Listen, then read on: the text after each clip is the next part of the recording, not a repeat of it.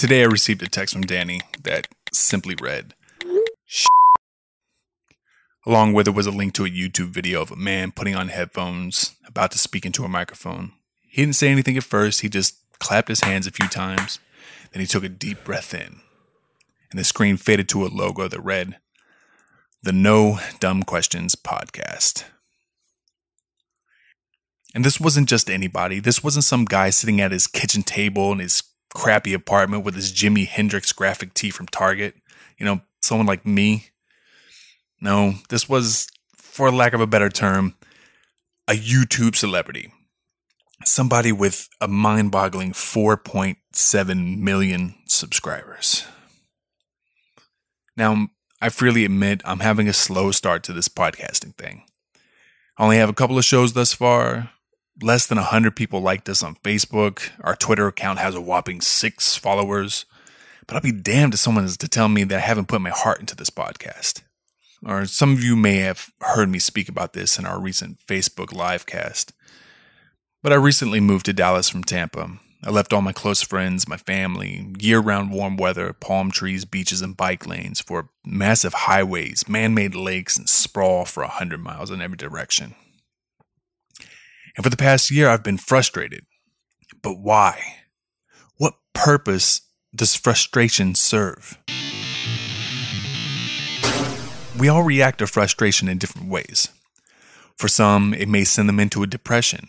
And for others, like myself, it may make them aggressive. Catch me outside. How about that? I'm sure it's happened to all of you listening to this right now. What does that mean? Frustration can make you want to punch a wall. Frustration can make you want to break something. Frustration can make you want to slam your phone down when you get bad news. And this release of aggression can feel good in the short term. I know, over the past few months, I've almost been in a couple of fights.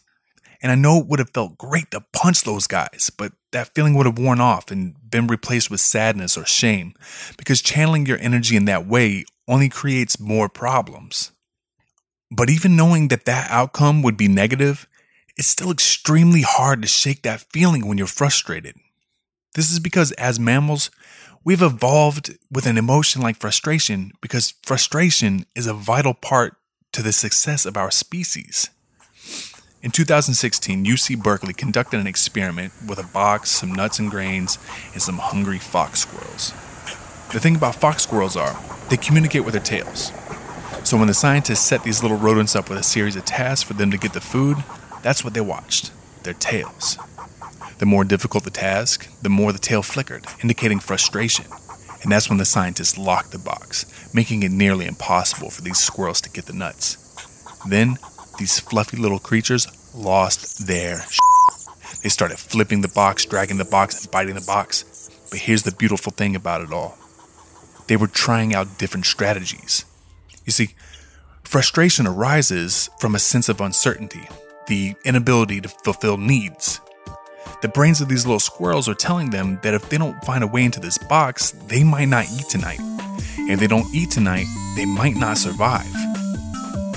And this same feeling of frustration can be attributed to the success of humans. And that ancient emotion still rears its ugly head today. Frustration I feel from moving to a new city isn't all about missing the beach. Hell, that emotion may come in the form of boredom, nostalgia, or longing. Instead, my feeling of frustration comes from the fear of failing in a new city. I have no safety net here. Losing my job would put me in a difficult, life changing hole that I'd have to dig myself out of. So now what? What about the podcast? I've poured my heart into this podcast just to find out someone with more time, money, and fans has decided to come up with the same idea and the same concept and nearly the same name. Well, I'm frustrated, which gives me two options. Plan A, I can focus that frustrated energy on finding a strategy to make this podcast successful despite these new roadblocks. Or Plan B, I go to Alabama, I punch this guy in the. I'm gonna choose Plan A, What I just said. but How about that? I've got the music queued up just in case I regress to plan B. Hey, have you ever been so angry that you wanted to punch something? Leave a comment down below. Follow us on Facebook and Twitter, and remember, there's no such thing as a dumb question.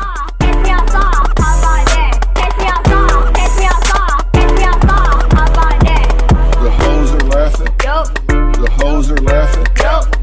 Hoes are laughing. So the audience are a bunch of hoes.